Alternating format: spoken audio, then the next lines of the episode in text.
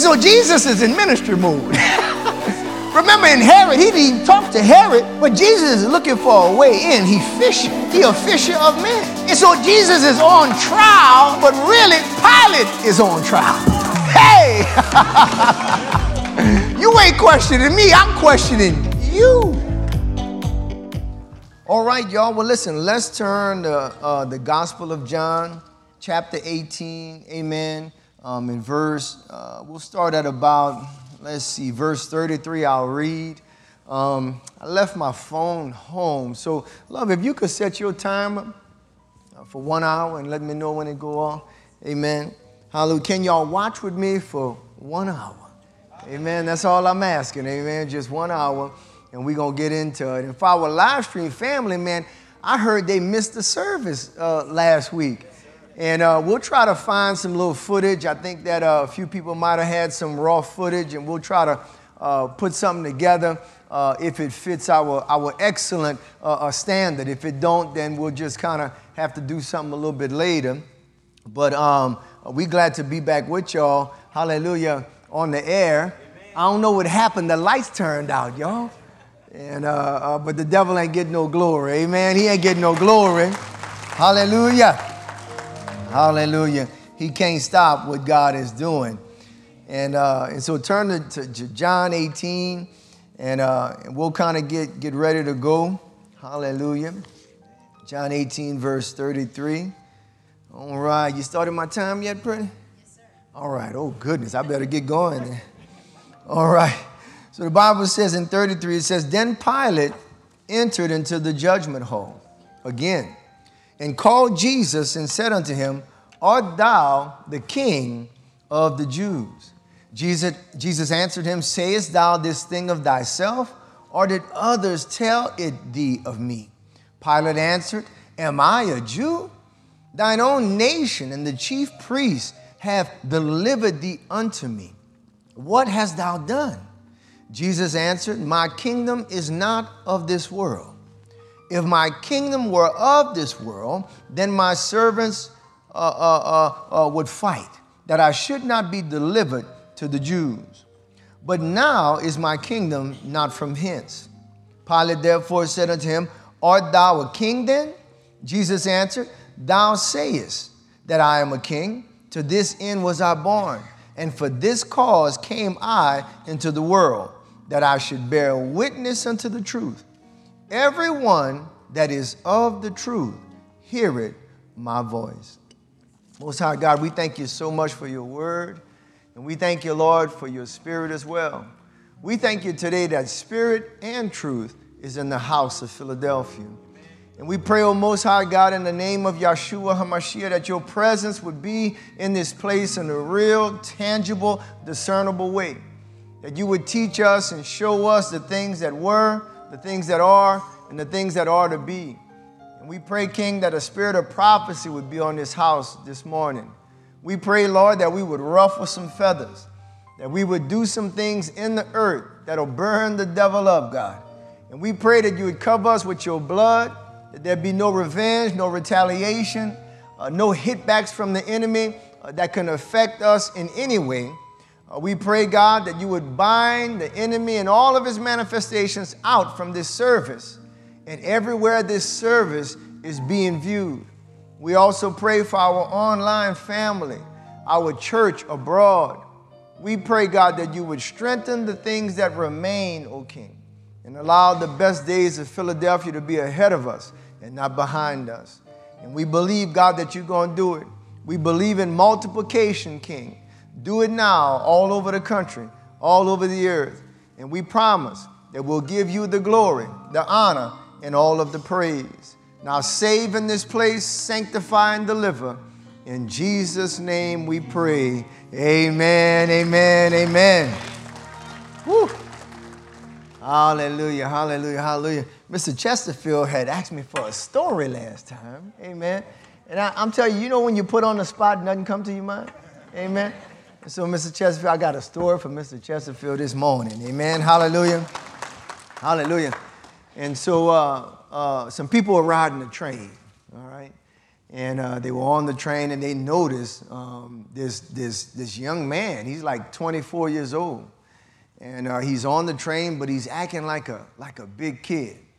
Uh, and he looked back at his dad and he said, Daddy, the clouds are chasing us. He's looking out the window and he's, he's, he's just uh, uh, excited about the train and the clouds. He said, The clouds are chasing us.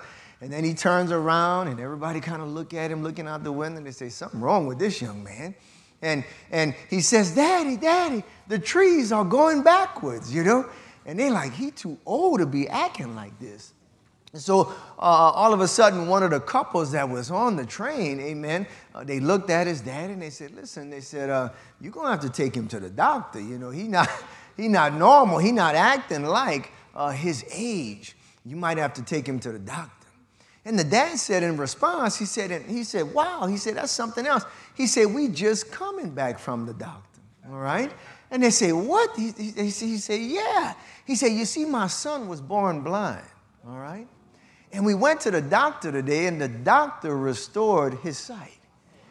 So this is his first time seeing clouds and seeing trees, all right? All right? The moral of the story is be careful who you talk about. and be careful what you say.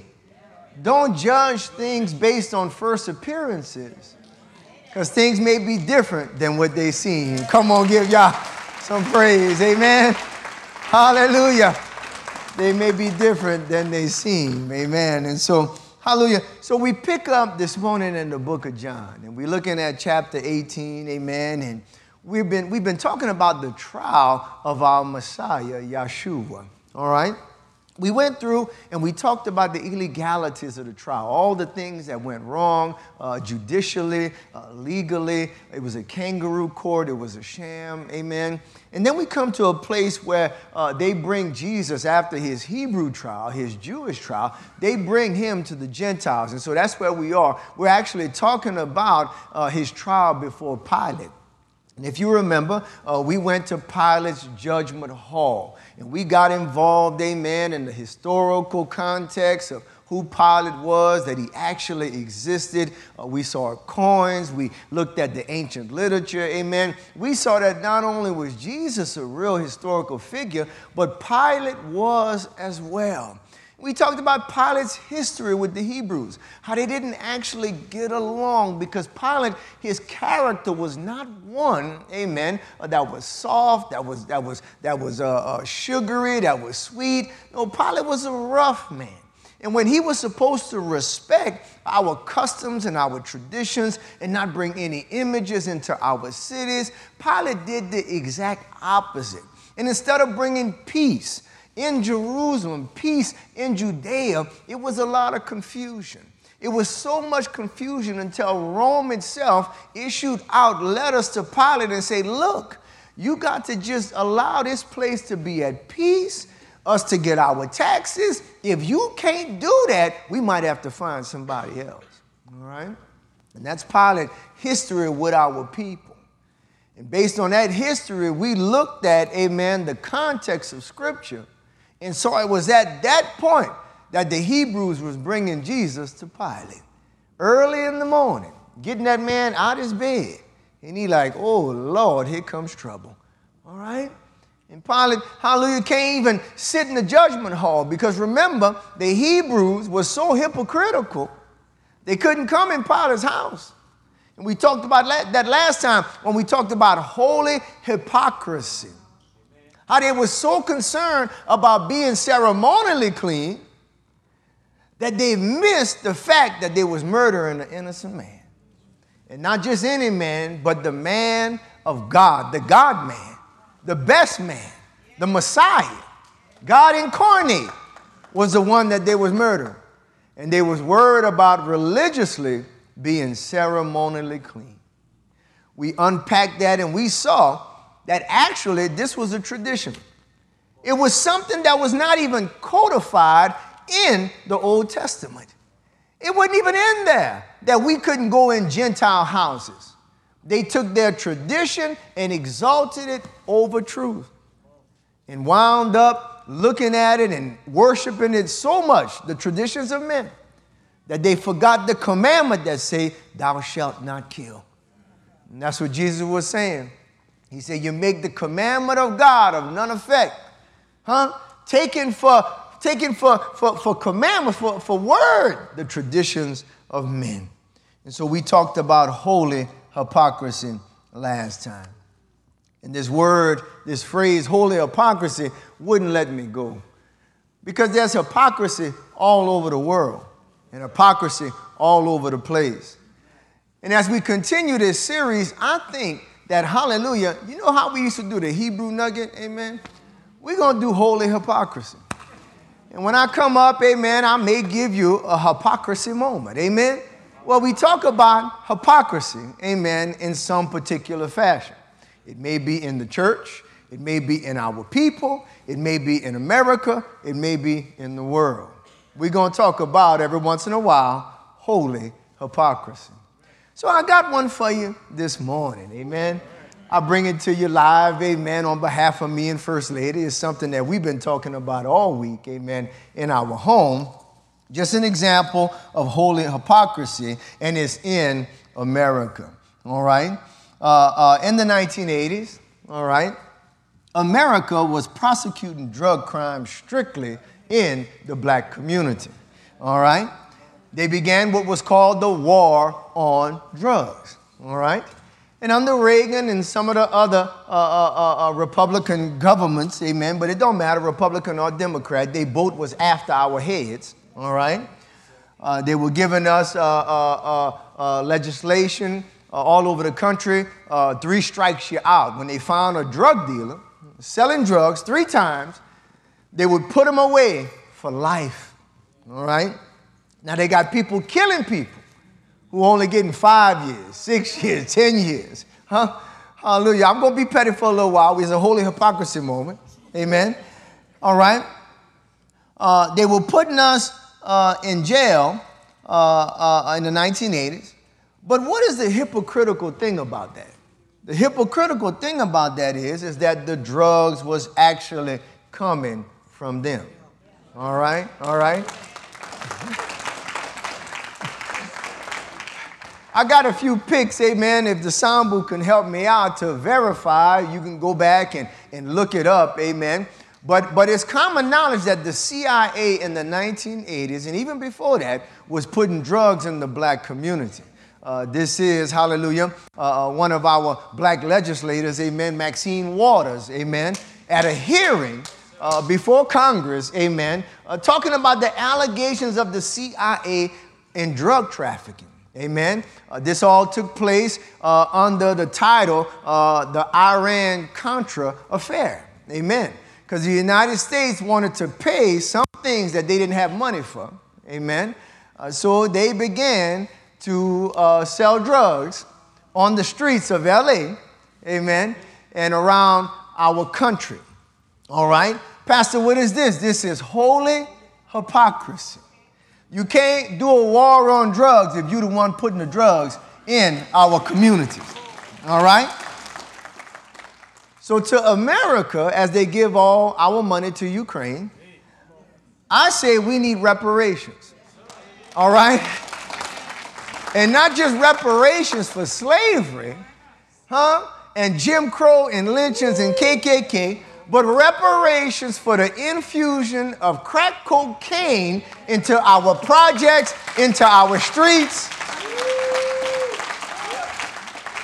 And I call upon our people to revisit this issue that Maxine Waters and Senator John Kerry originally brought to our Congress. We need to research this again. We need people, hallelujah, that's willing to go to school and become experts, amen, like First Lady, doctors in the field, amen, of what the CIA did to our people, all right? And we need to quantitate, amen, how many of our kids died because of drugs in America because of gang violence, because of territorial disputes. You can't sell on my corner, you can't sell in my neighborhood. How many families were broken up? Because our people went to prison for the drugs they put in our streets. Listen, we need to quantify this. We need to quantify, amen, all the home invasions, all the robbing and jacking and killing. We need to quantify, amen, all of the people, amen, who, who, who got, who overdosed, mm, who couldn't raise their children. All the single mamas and single fathers and all the babies that was born addicted, amen, to drugs. We need to quantify all of that. They don't want to talk about all that. You know, when you done did so much wrong, you don't want it even brought up? Amen. But we're going to bring up holy hypocrisy in this place. Why would you ever fix your face to say, just say no, when you're the one selling the product? You see? You see? Why would you ever act like, I don't know what's wrong with the black community?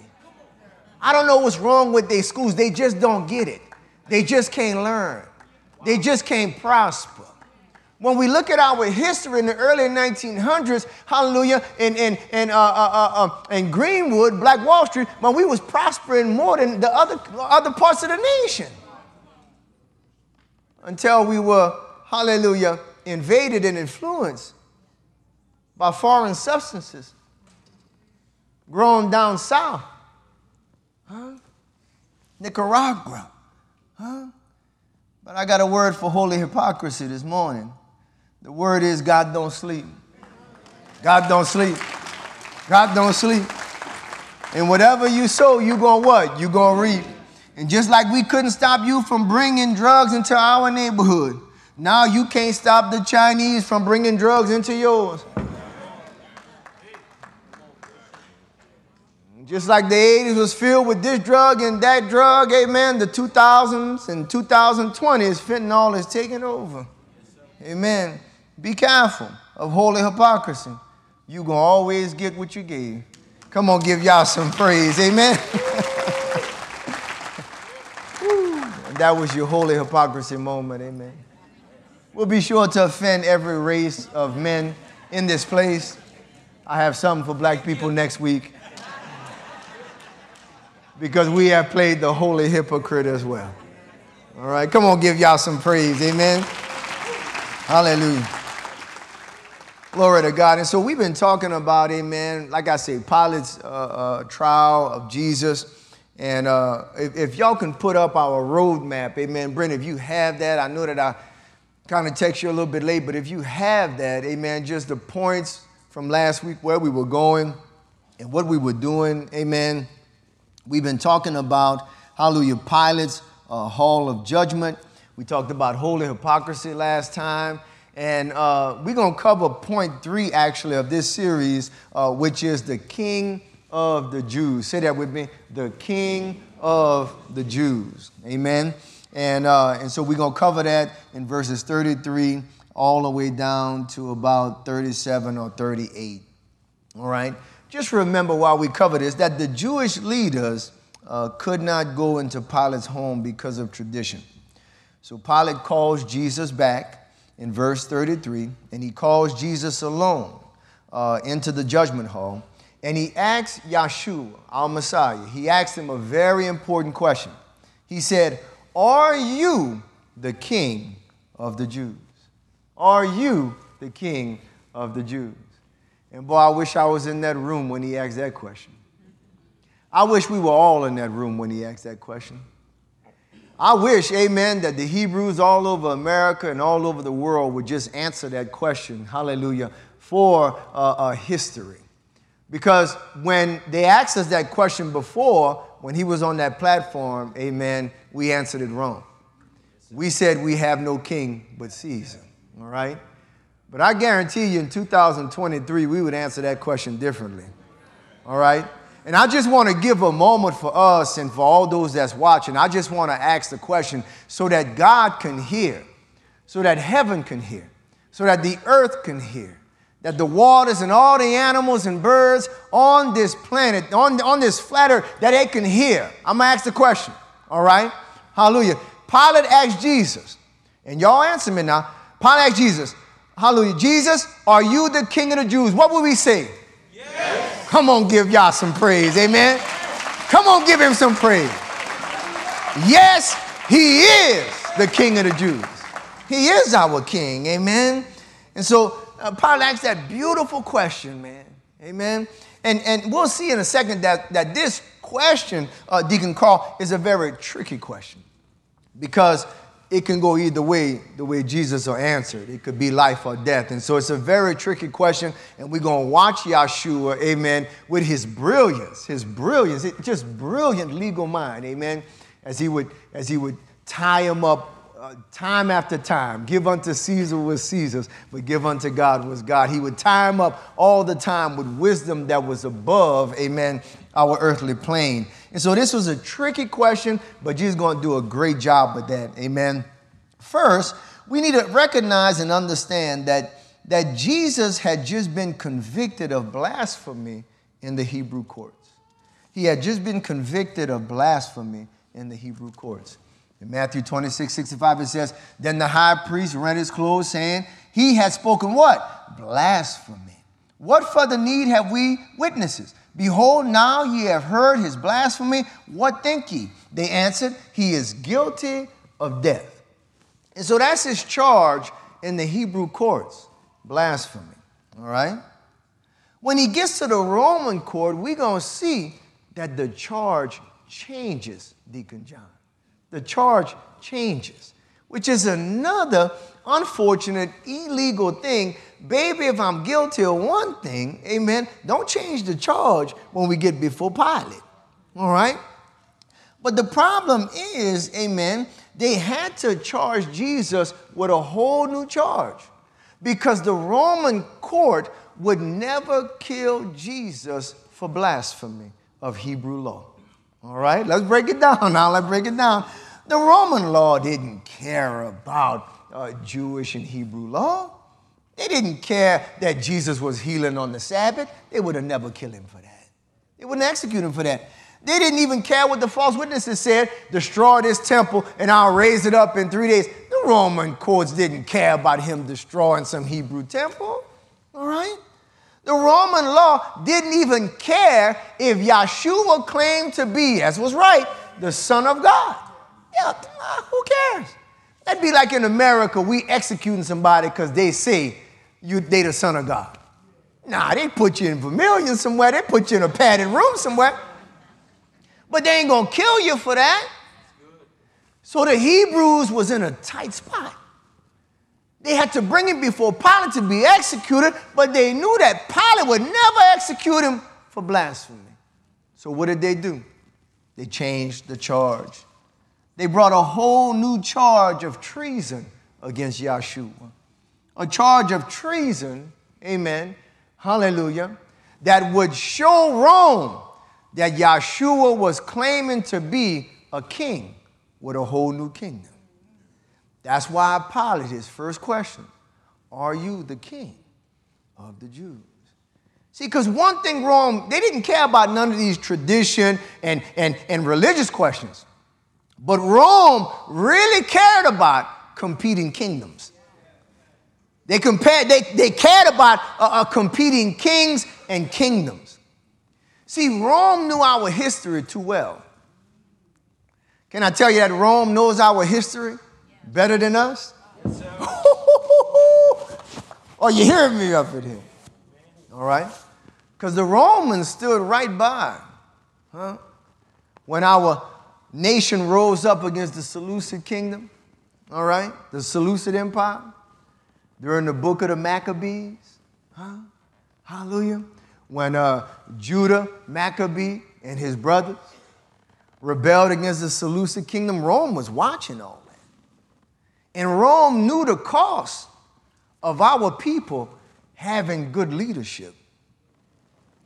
You give good leadership to other people, but you better not give good leadership to the Hebrews. The Seleucid kingdom was brought to its knees by the little Hebrew nation through the power of God. And Rome said, listen, they can do what they want with their traditions and their, and their laws. But if them Hebrews get a king, if them Hebrews get a leader, woo, we can be in danger because if they get a leader that love God, if they get a leader that the people gonna rally around, woo, ain't nothing gonna be impossible. for these Hebrews. So Pilate said, Are you the king of the Jews? Because if you are, we're to have a problem. All right? If you are, we're to have a problem. All right? I just want to tell you a little nugget, amen, of, of history, amen. I believe personally that all the races of men have been given by God leaders to help them out. All right? All the races of men have been given kings and queens and prophets and prophetess and priests. All the races of men is the way that God, hallelujah, blesses the races of men. To not just be led by anybody, but God will give birth to leaders that's going to have a heart for their people, that's going to look out for their people, that's going to want to see their people arise, achieve, and not be low, but actually maximize their potential. God does that. And it's not just in the Hebrew race, God does that in all the races of men. God has anointed and appointed white leaders, huh? Latino leaders, Chinese leaders, huh? Uh, and, and guess what? Yes, there are even Hebrew black leaders that God has anointed and appointed from birth to lead the nations of men. All right? To lead the nations of men. What we find here in our current time is that the wicked world, under the power of Satan, Lucifer, the fallen angel, under the management and administration of the Ashkenazi, fake Hebrews, that they have developed a plan to identify and destroy the leaders that God gives to the various nations.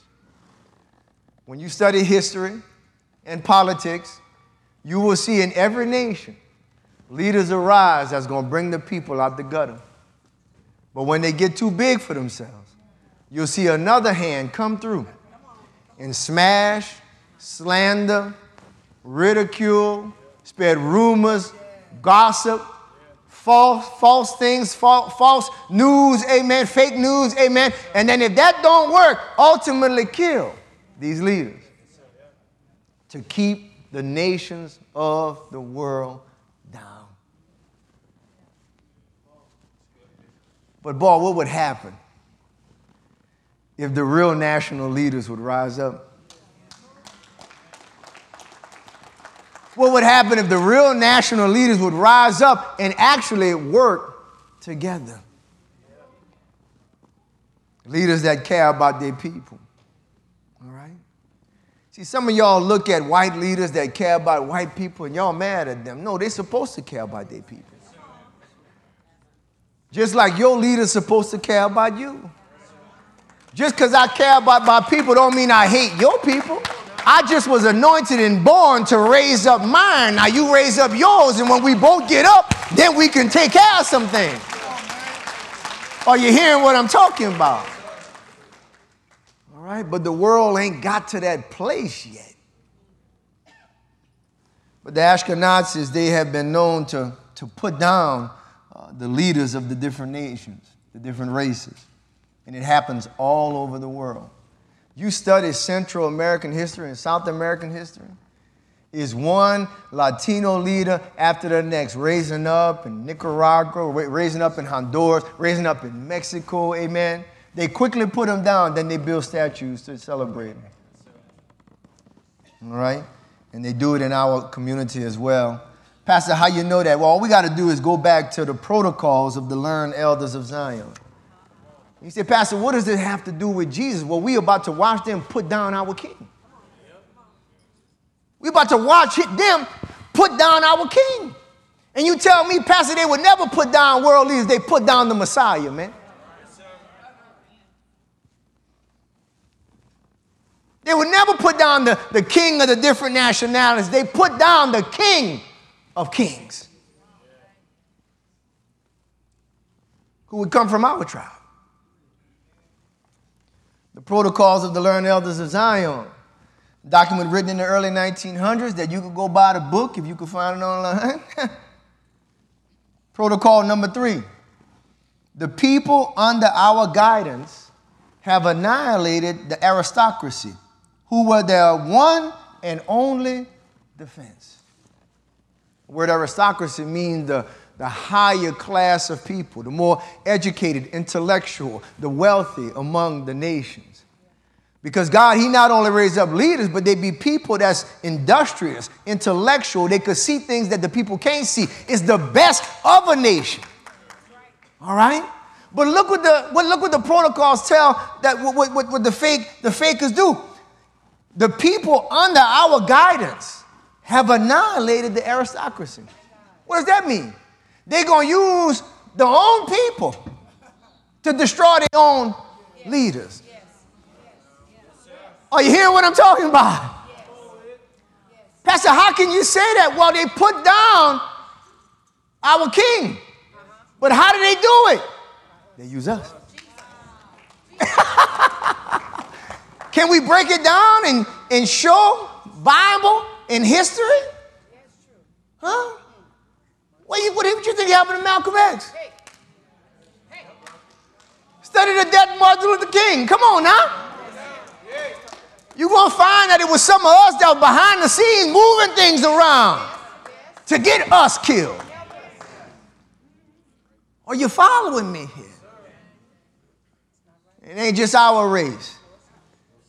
Also, the famous uh, white leaders as well. They've been doing this. Uh, a protocol written in, in 1919 uh, explains that they not only did this in France and Germany, but they did it in Russia. This protocol was found on a, on a dead Ashkenazi. It was printed in a Russian newspaper. Russia always, they've been knowing this. It printed in a Russian newspaper in 1920. When you study your date 1920, this was during the Russian Civil War, huh? Which was not too long after we had our Civil War. Huh? They call it the Bolshevik Revolution. Uh, it's the revolution in which they killed the Russian royal family, the Romanovs. Amen. And when they killed the Roman imperial uh, family, amen, uh, Russia didn't have a chance. Amen. But in this article, this, this, this article in the Russian newspaper, look what they say the uh, uh, fake Hebrews do. They say, be cautious and silent. We ought to have no mercy for our enemy.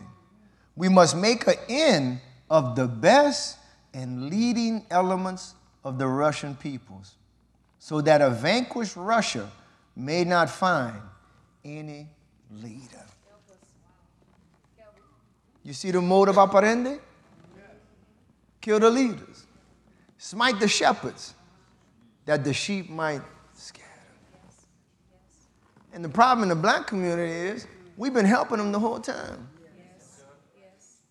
Every time a leader arrives, the first bit of bad news that, that, that come out, we say, I knew it. I knew it. Huh? Huh? And how do they do it? One way, the protocol say they do it protocol number two, they do it through the press through the media. Pat, what, what's the press? When I iron my clothes? No. The press is the news, the movies, the TV. All right? Protocol number two through the press, we have gained power to influence while remaining ourselves in the shade. We're going to slander, talk about your leaders, but you, you won't know where it come from. All you know, you don't trust that Negro. I'm trying, I'm trying, Deacon. I'm trying. Trying to show you. They've been killing kings. They've been killing kings. Art thou a king? They've been killing kings. And when they put bad news about our leaders, we're so quick to believe it. All right? It's a spirit not of homicide, not just homicide among us, it's a spirit of regicide the killing of everything that's regal, regicide, everything that's greater than us, everything that's meant to lead us, regicide. Everything that God sent to help us, we kill. And it's the reason why we can't get up. Because the people sent to get us up, we destroy. You know? Come on, somebody. And so I want you to check out what they're doing to the white leaders right now. You know, uh, Elon Musk, and a lot of people don't like him, but, but, but remember, remember, remember, hallelujah, uh, uh, remember,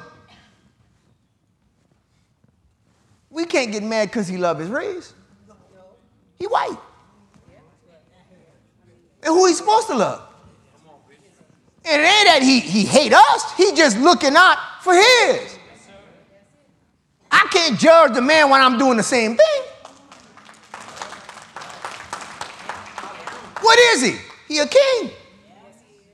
Intellectual, born by God with, with great gifts, meant to lead his people. And he not only can lead his people, but he can see who trying to destroy his people. Because that's what God gonna give to the leaders. They're gonna always be able to see what's really going on. That's why they say we're gonna destroy the aristocracy, who is their only defense. It's those leaders, amen, that's on the same wavelength with their leaders and can see what they're really doing. All right? So they on Elon right now. They on Elon for a tweet. All right? What did Elon tweet? He tweeted, You have said the actual truth. That's what Elon takes. That's all he said. Because he said that, I think, anyway, because of all the companies that's pulling ads from him, he done lost somewhere around 200 billion. 200 billion dollars? Trying to kill him, they're trying to crucify him. But you got to see it for what it really is. They've been in the king killing business because they don't want the nations to have leadership. They want the only leadership in the world to be them. Well, what did Elon uh, uh talk about? Somebody had tweeted on his platform. He owned the platform. That's his platform. And I thought we had freedom of speech. I thought we could say what we want to say. So somebody had, had posted on his platform, uh, bring me the one that's before that. It actually says who controlled the, the news. All right? They posted that. All right? Y'all can read that, huh? I ain't gonna say it, but y'all can read that, huh? All right? Somebody posted that. Now, Elon, the money he have, the power he have, and the positions in the rooms that he walk in, he posted this after that. Go ahead, put that up. Y'all read that for me.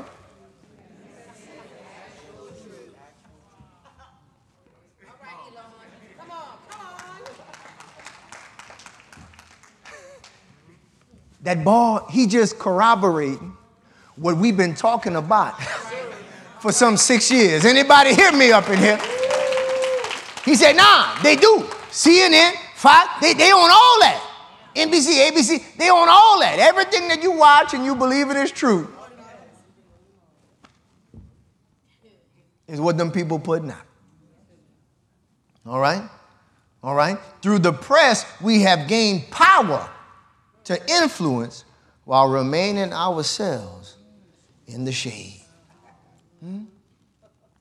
Not only what they're doing to Elon, all right, we ain't gonna talk about Kanye, they, ooh, they murdered Kanye, all right? But look what they're doing to the universities. Now, the universities, amen, are coming out and saying that the war in Palestine is, is wrong. All right? Because them people ain't got nothing but slingshots. And y'all rolling in tanks and dropping bombs from helicopters and, and then it's just, listen, it's um it, it's not fair. They too small. It's like somebody abusing a child. They have no means to defend themselves. And they dying by the what? By the thousands and it just ain't right. How can we come through and the same people who were saying that Russia was wrong? Gonna come through and see the same thing in Israel and say Israel is right. That, my friend, is holy hypocrisy. All right, all right. And it's just really not understanding history and the atrocities that the Palestinian people have experienced over these decades. Now, some of y'all been watching the news so long, you got your Israeli shirt under your dress shirt right now. You're wearing a Star of David when the Bible never said David had a star. there was no Star David. You better go research where they got that from. That's the Rothschild seal. That's what you're wearing. A hexagon of three triangles. and when you break them three triangles down and the way they look, you're going to get six, six, six. Oh, you better watch what you're wearing. That's too much for some of y'all. Y'all go back watch CNN. This too much. This too deep. They said through the press we gonna influence people while remaining in the shade. Now, the universities used to be able to protest. We would allow the university kids to protest.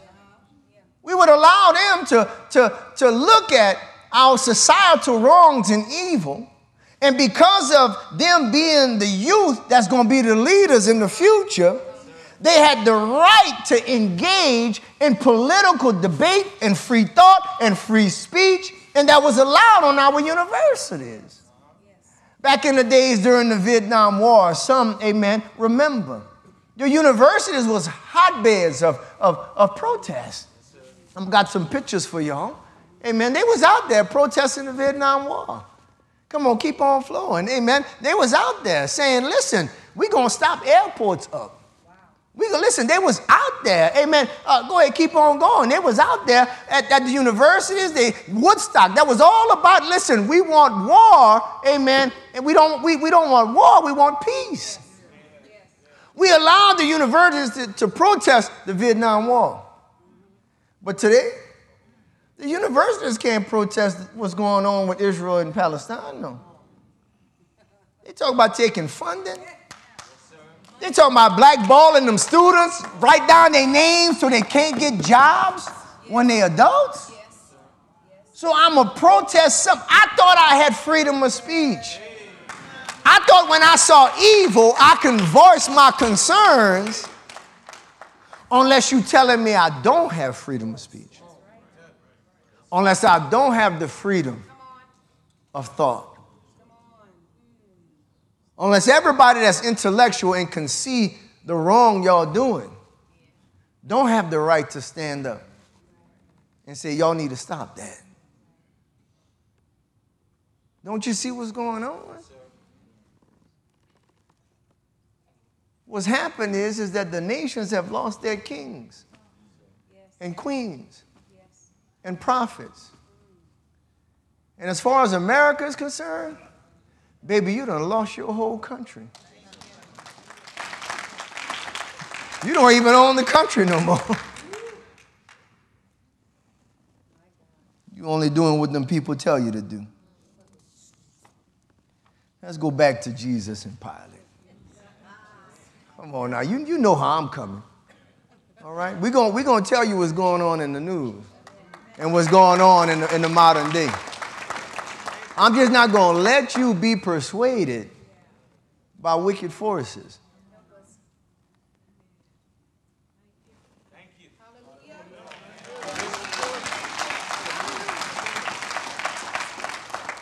And listen, and while you out there on the net, listen, don't believe every conspiracy theory, no. Because what I'm finding is, is that, hallelujah, when the, when the gates of truth open up, and spilled off into the internet. About us being the people, about the different controversies. What the powers that be did, they spilled off fake news into the internet too. We got, we got the true conspiracies, but we got the false conspiracies now that's flooding the internet. Don't make them, don't allow them to make you look crazy. You, you understand what I'm saying? So don't believe everything you read and everything you see. Always corroborate it with history. You see something, now go back, open up some books, go back and read your Bible. Go back and look at it with discernment. Because it's not everything that's on there is true right now. For every attack, there's a counter attack. And since truth then attack the devil, his counter attack is to flood it with lies. Are you hearing what I'm saying? All right? And so, so be careful out there. Amen. Be careful out there. And so before I bring anything to you, I ain't just bringing nothing crazy to you. Everything that you I'm talking about with the CIA, listen, this, listen, this is common knowledge right now. They writing books about that. I can give you, I can give you a plethora of different titles of how they flood our neighborhoods with cocaine. You understand what I'm saying?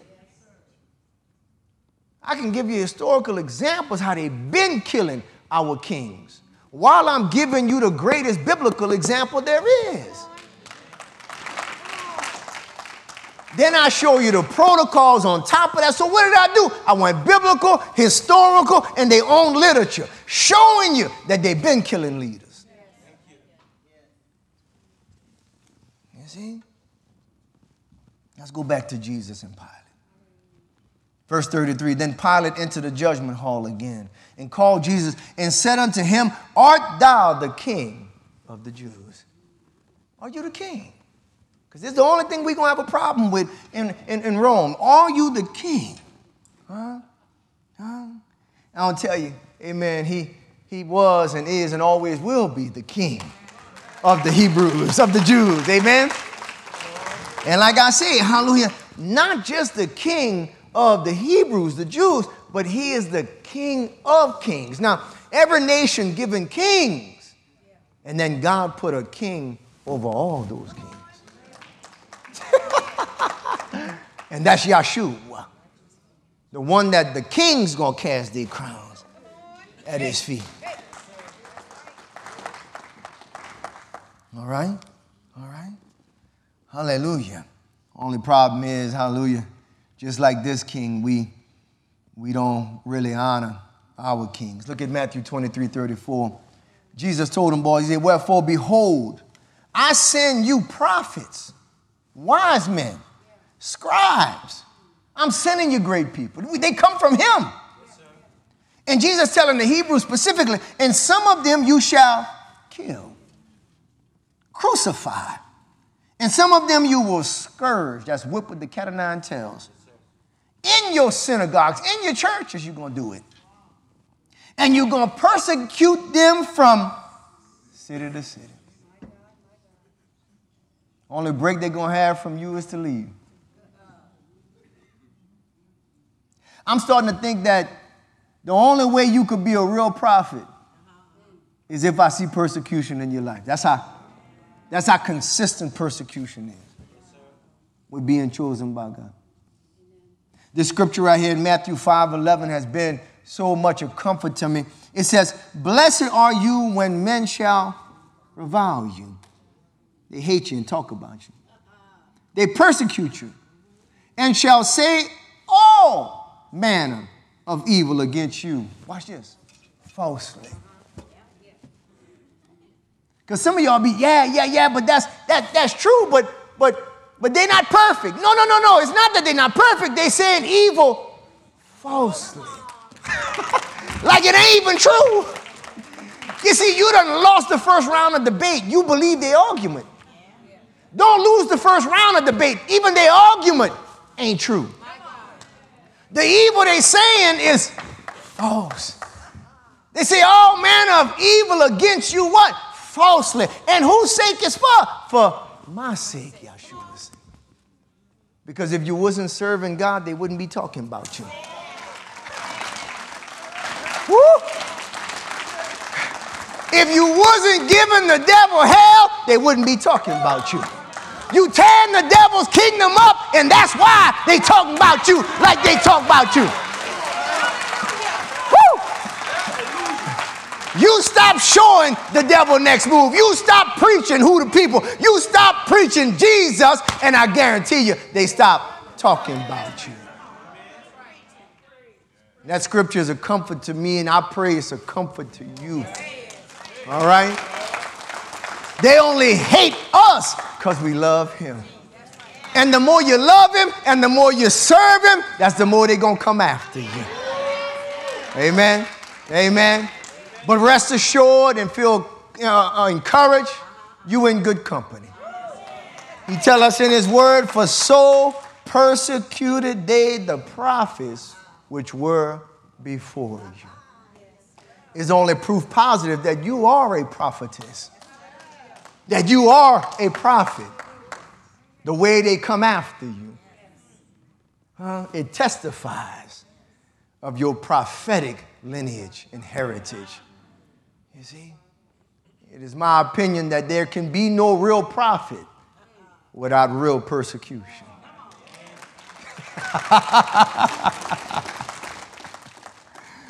so Pilate asks, Are you the king of the Jews? Let's talk about what Jesus said. 34. Jesus answered, Sayest thou this thing of thyself?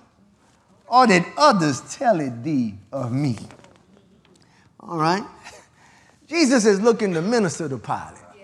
We already got to the end. We see that Jesus wins and Pilate gets saved, but this is the beginning of that encounter. And so Jesus is in ministry mode. Remember in Herod, he didn't even talk to Herod, but Jesus is looking for a way in. He's fishing. He a fisher of men. And so Jesus is on trial, amen, hallelujah, but really Pilate is on trial. Hey! hey, God, you ain't questioning me, I'm questioning you. Are you the king of the Jews? Jesus said, hold on. Who's asking? You saying this to yourself, or you saying this because other people told you? You saying this because you want a personal relationship with me?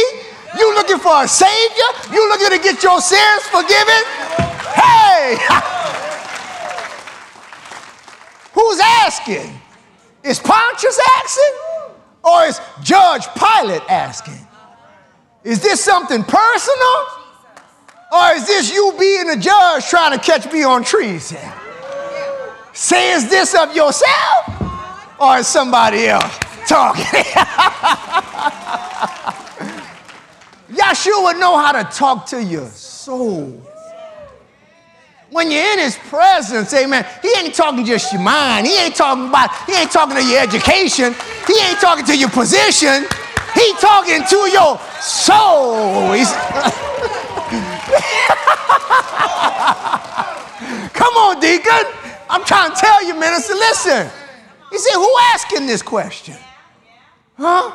And Pilate, you know, Pilate hard, he a hard man. He back up. He back up. All right? Because Jesus is in his heart. You know, Jesus know what we all need. And he know when we need it. We don't even know what Pilate going through in his life right now. You know? When Jesus talked to us, it's always a word in, in due season. It's right what we need when we need it. Yeah.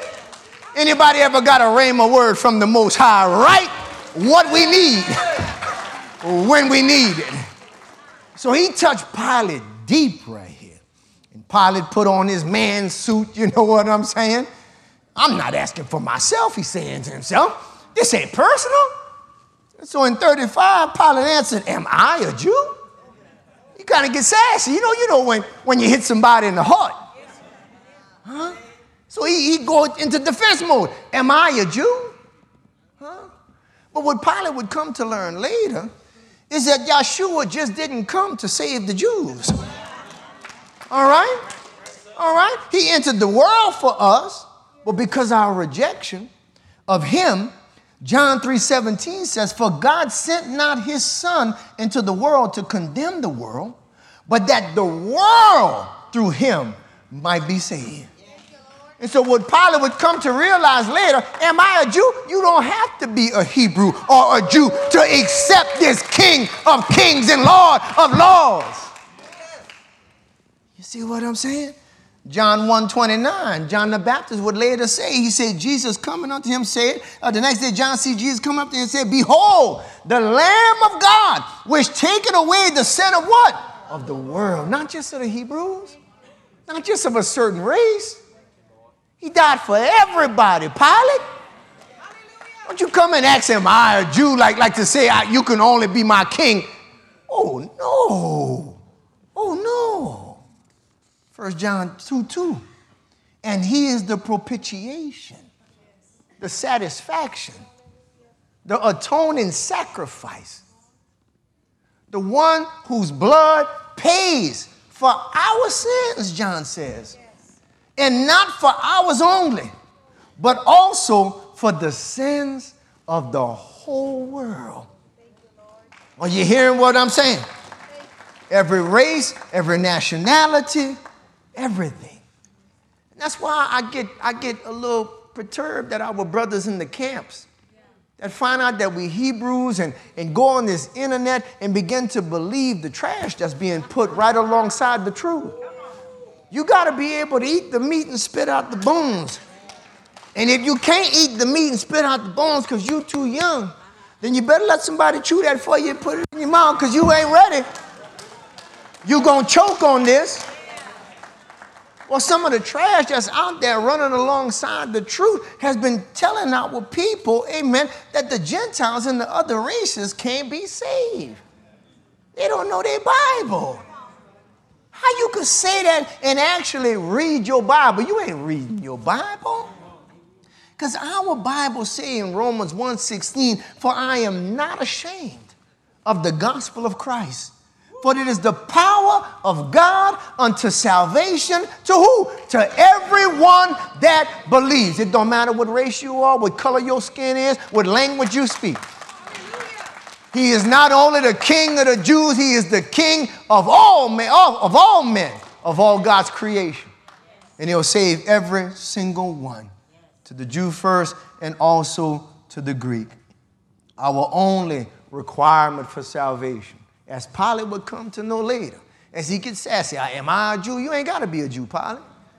Our only requirement to be saved with this great work of salvation that he provided for us on the cross of Calvary, our only work that we got to do, which is not a work at all, is to believe. All right? It's to believe. We got to receive it by faith. For God so loved the world that he gave his only begotten Son, that whosoever believeth in him should not perish, but have everlasting life. Come on, give y'all some praise up in here. Woo! Woo! Hallelujah. He touched Pilate deep. Yeah. Am I a Jew? No, Pilate, you don't have to be. And then Pilate, you know, when you hit, get hit, he hit back. He said, Your own people done delivered you. And it's right. We did. But it ain't how you start, it's how you finish. Hallelujah. Hallelujah. So Pilate goes back, amen, uh, uh, in 35. we get back to 35. Pilate, gets back. He said, Listen, man. He said, a Jew? Look, listen, you listen, you trying to minister to me, man. You know, go, go to 35. Pilate at the end of that verse, he said, What hast thou done? Let's get back to it. What have you done, man? What you did? Why them people got you in my court, man? All right, let's get Pilate like, come on, man. All that ministering, witnessing gospel trying to get me saved. All right, what have you done, man?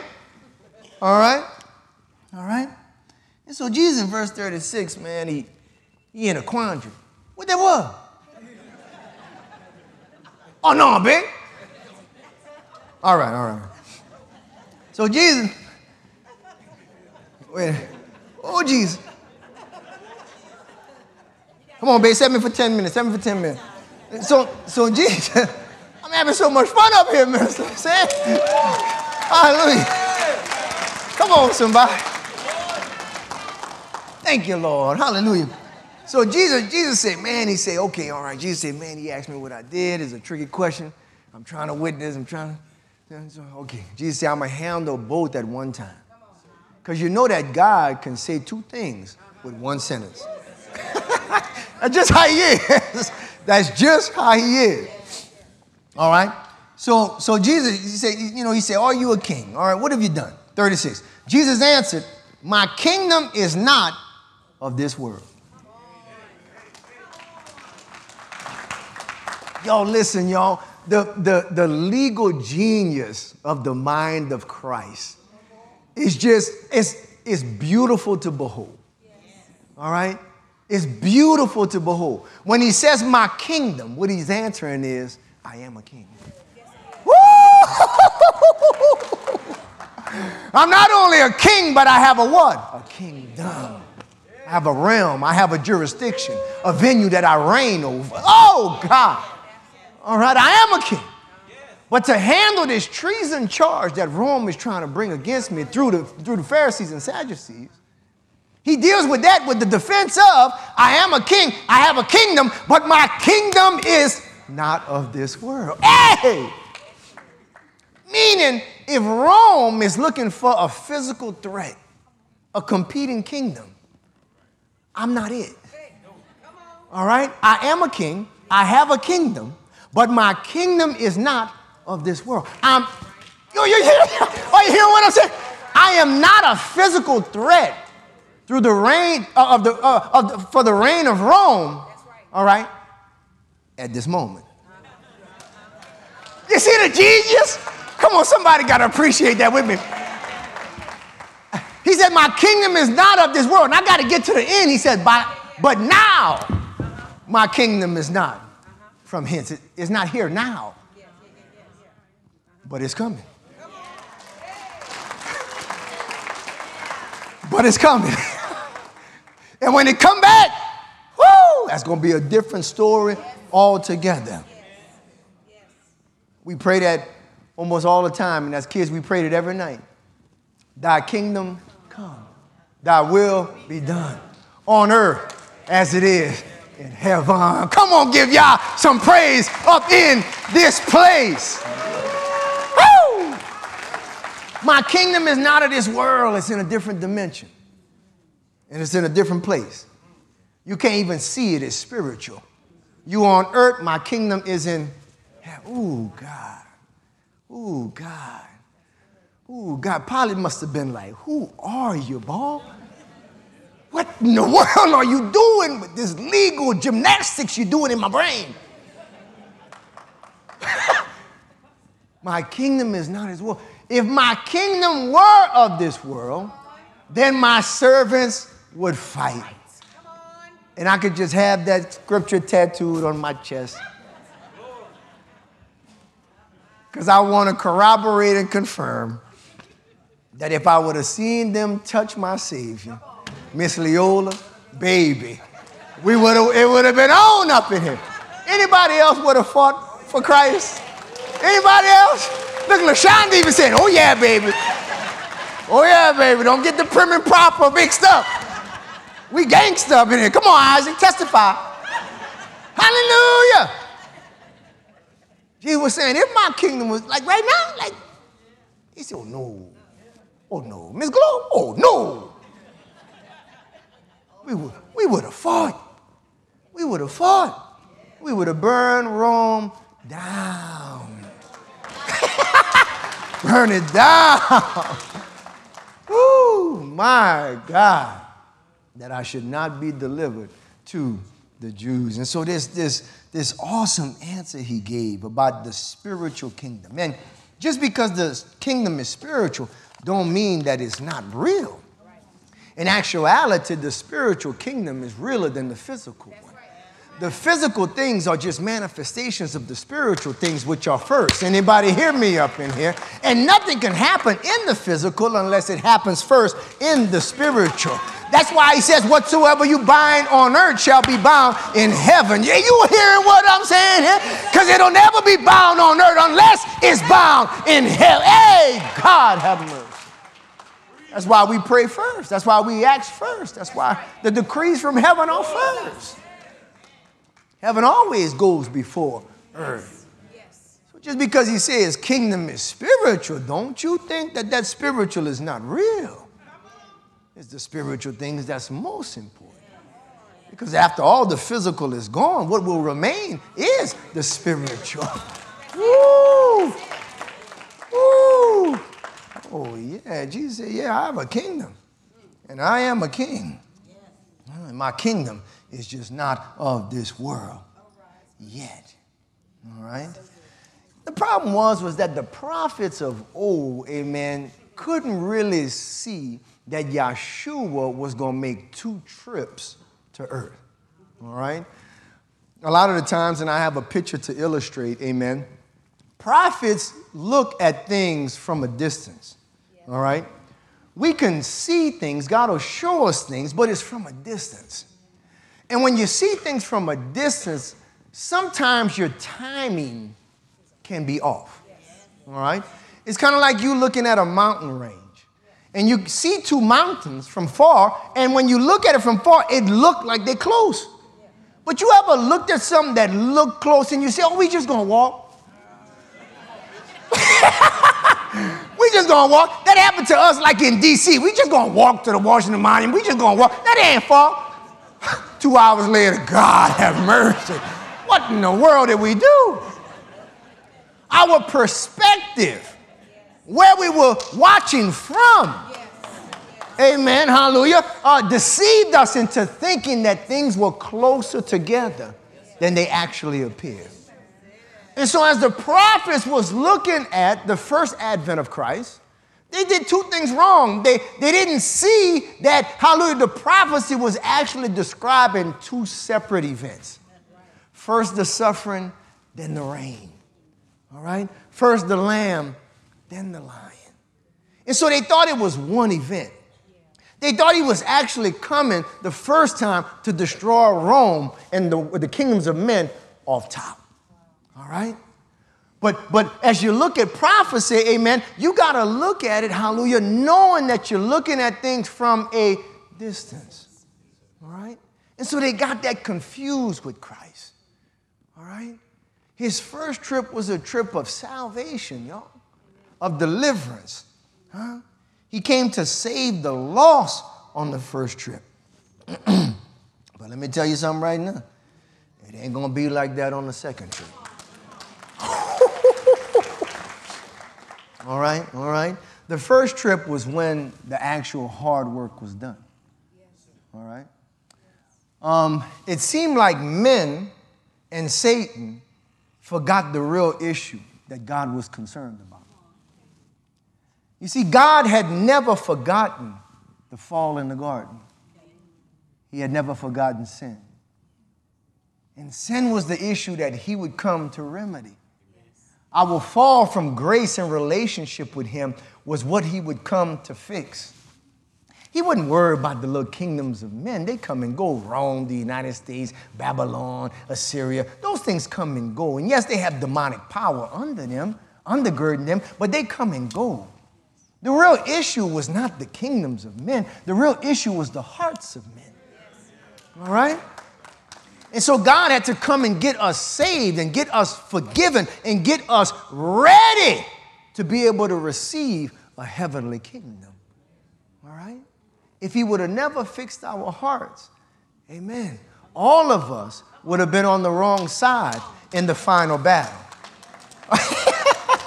Are you hearing what I'm saying? So Jesus came, amen, and his kingdom was spiritual to fix the spiritual problem that we had. Okay, First Lady, how we looking? How we looking? All right, hallelujah. Five minutes. Okay, 37. Pilate therefore said unto him, Art thou a king then? Jesus answered, Thou sayest that I am a king. And I think this is a little uh, hip talk. It's like, you know, like, you know, you know, when we talk, you said it. You know what I'm saying? That's what Jesus said. He said, Are you a king? You said it. That's what Jesus said. You said it. Yeah. You know what I'm saying? You know. Yeah. yeah, huh, bro? You know? Yeah. He said, Thou sayest that I'm a king. You said it. He says, To this end was I born, and for this cause came I into the world. He said, Yeah, I'm a king. I am a king. I was born a king. I came into the world a king. And we know that because the wise men came, amen, and they came to see the king of the Jews, of the Hebrews. Amen? Hallelujah. He was born a king. He didn't become a king. He was always that. That made me think about the kings in here. Make me think about the queens in here. The prophets in here. That this world system got you doing things, amen, to destroy the kingdom, amen, that you was raised up to reign in. You know? You're better than what you're doing. You're better than how you're living. You was born a leader, but you got to lead them for God. You know what I'm Jesus, Jesus said you were born for this. You was born for, he said, I was born for this. And he tells him, amen, not only what he's born for, but, but his mission, that I should bear witness unto the truth. My God, my God, my God. Everyone that is of the truth, hear it, my voice. And we see him, amen, just breaking Pilate's walls down. He is putting on an evangelism course 101 right here. Even though you don't want to hear it, amen, I'm going to give it to you, Pilate, because you're looking for truth. You're looking for something real, you know? And next time we come, y'all, we're going to deal with this, this whole concept that our world is struggling with right now. When Jesus said, I come to bear witness to the truth, Pilate, in the same place that America and the world is in right now, he asked the question, he says, What is truth? Because you could be living in a time when so many voices and everything is just saying, This is right, that is right. And when you're in the middle, you're like, What is the truth? What's real? What should I be doing? What shouldn't I be doing? What is actually, Lord? We don't know up from down. They call him wrong right and right wrong. What is truth? Jesus is going, hallelujah, we're going to get into that, amen. And we see Pilate soul searching, and we're going to get into that, hallelujah, next time, just, just answering, hallelujah, Pilate's military, a uh, uh, million dollar question about the truth, amen. My time is, is gone, amen. Let's go ahead and uh, uh, have a word of prayer, amen. Most High God, we thank you so much, God, for just allowing us to be, hallelujah, uh, a fly on the wall, so to speak, uh, in your discussion with Pilate. It's been enlightening, it's been uh, great to not only see your love for your people, trying to constantly win them and witness to them and talk to their souls, but you also reveal to us the strategies of the enemy to destroy the kings and queens amongst us. And we pray, King, that you would use your word to save and sanctify and bless your people in this place. We pray in the name of Yeshua, God, that whatever the devil meant for bad, even in us as a people, that you would turn it around uh, for your good. We pray all of these things in Yeshua, Jesus' name we pray. Amen, amen, amen. Come on, give y'all some praise. Hallelujah. Hallelujah. Hallelujah.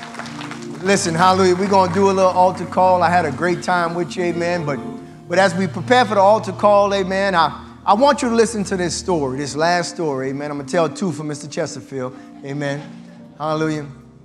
Hallelujah. This last story, amen, It's called a Tragedy into a Blessing. There was a family, amen, and overseas. It was the Clark family. And they were planning a trip to America in the early 1900s. True story. They saved all their money and they were happy. They said, Man, we're going to go to America, man. And it was the trip of a lifetime. Mama, husband, amen, and, and all the kids. A few days before they were about to leave, they were going to jump on this, this ship, this liner, and go to America. That was the trip. They would get on the ocean liner. A few days before they were supposed to leave, one of the children, the, son, he got bit by a dog, right? Doctor came through, said that the dog was biting kids in the neighborhood, and he wasn't sure if the dog was not infected with rabies, all right? And at the time, amen, they had to quarantine all the children that was bit by this particular dog. Had to quarantine and put something on their on they, on their house and say, listen, people can't go in, but guess what? Hallelujah, the little boy, he can't go out. Well, the trip to America was over. And it happened in such a short span, amen, that they couldn't cancel. And so, listen, all the money they saved up to pay for that trip, baby, money gone. The husband was in tears. Always wanted to be in America since a child. He was so sad, amen, on the day in question they were supposed to leave. He ran up to the, to the, to the, to the dock and he watched the boat leave with tears streaming down his eyes. He was so upset, so angry, all the money that was gone. He looked up and he blamed God. He said, God, why would you ever do that to me? He blamed his son. Son, you should know better than to be playing with them little mud dogs around the neighborhood. He looked at his wife even. Why you wasn't watching the boy? He was blaming everybody. He was just in a bad place. Few days later, he heard through the newspaper that the ship that they were supposed to be on had capsized. It sunk. And people had died on the ship. All of a sudden, he looked up and remembered all of the people he blamed, and he felt bad.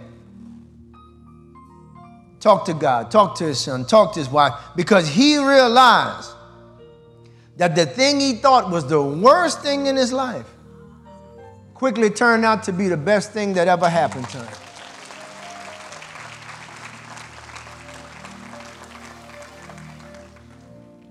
It was bad, but God did it to save his life. Listen, as we look at the cross, as we look at the trial of Jesus, as we look at even how we sold out our Messiah, we look at all this and we say, man, this is some bad stuff that went down. This is actually the worst thing in human history to ever happen. But how many people know that our God is able to turn a tragedy into a blessing? Because God used this worst thing, woo, to save the souls of men. This very worst thing to ever happen save my soul. And my prayer is that it would save every soul in this place. Listen, at this time, we're going to ask the ushers to open up the altar. And if you hear and you would say, Pastor, I don't know if I'm really saved, I won't tell you that you can make sure at this altar. Don't allow Jesus to have gone through this kangaroo, kangaroo court, this, this tragedy, this suffering. He did it all for you, but don't let it be in vain. Help God turn the worst thing into the best thing. If you're not saved or unsure of your salvation, amen, you're going to be able to come up here in a moment. But maybe you're already a believer and somehow you've lost your way. At this altar, you can come and make peace and reconciliation with your God as well. Saints of God, the altar is open. Will you come? Will you come in the name of Yeshua HaMashiach? Will you come? Hallelujah. Hallelujah. Thank you, Deacon. Thank you, Lord. Spirit, when you move, make my heart When you feel the room, you're here and I know you are moving. I'm here and What's up, Scotty? You will feel me come. Joseph, Spirit, when you doing all right? make my heart When you feel the room, Hallelujah. you're I know you are moving. I'm I know you will feel me come down.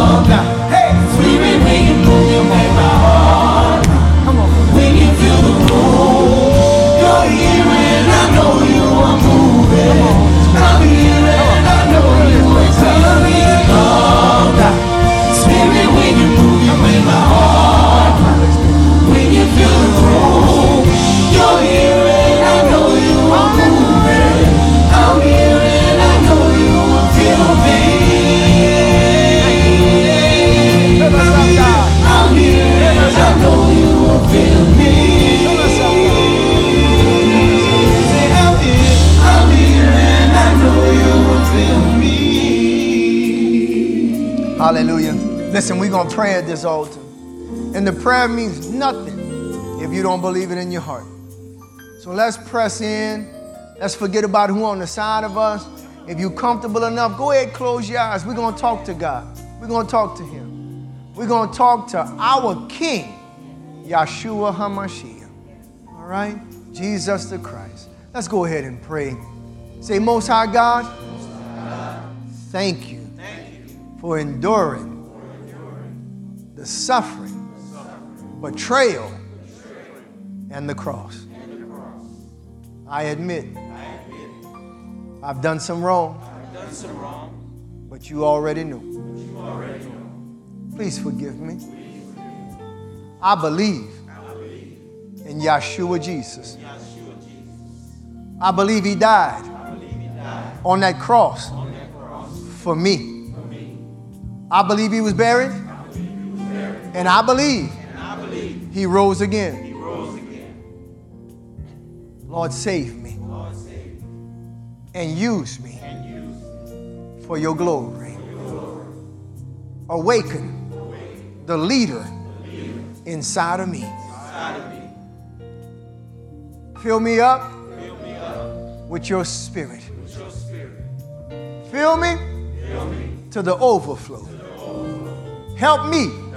to leave this place different than when I came in. Give me power. Give me favor. Give me strength.